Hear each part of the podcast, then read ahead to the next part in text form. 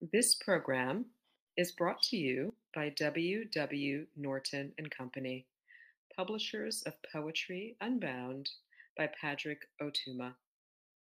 Now in paperback and featuring immersive reflections on 50 powerful poems.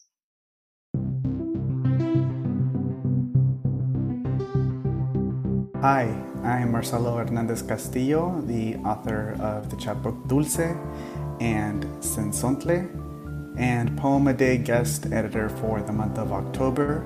I hope that you enjoyed today's offering brought to you by the Academy of American Poets.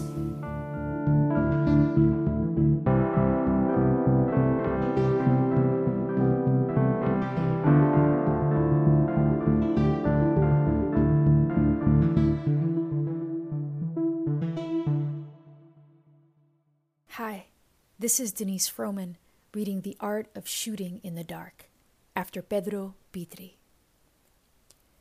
We were nocturnal players, bats in ball, and ever since Don Pedro said there are Puerto Ricans on the moon, the night is my cousin, and the clustered stars my cousin, and Saturn's little ring of smoke my second cousin, though not the same ring as a freshly snapped medalla bottle which my abuelo, also named Pedro, apparently liked too much. But back to the moon, the first rock, dollop of sugar, and slinging hoop in the dark, which we learned was a game of approximation. Less math, more muscle memory. Less Mozart, more machito. Like descarga, more riff, more wrist. We set our eyes on not seeing, but feeling a thing through indeed, from elbow to hip, wherever the orange lip might lead. About this poem. This poem is part of a series of basketball sonnets I've been working on. Growing up a hooper, what began as a recollection of a childhood memory became a meditation on diasporican identity and embodied knowledge.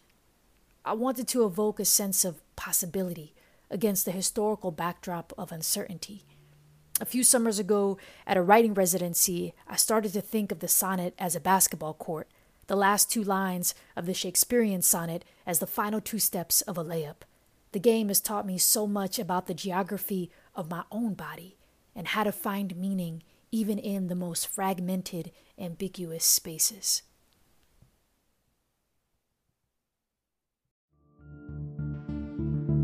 Poem a Day is the original daily poetry series featuring new poems by today's poets.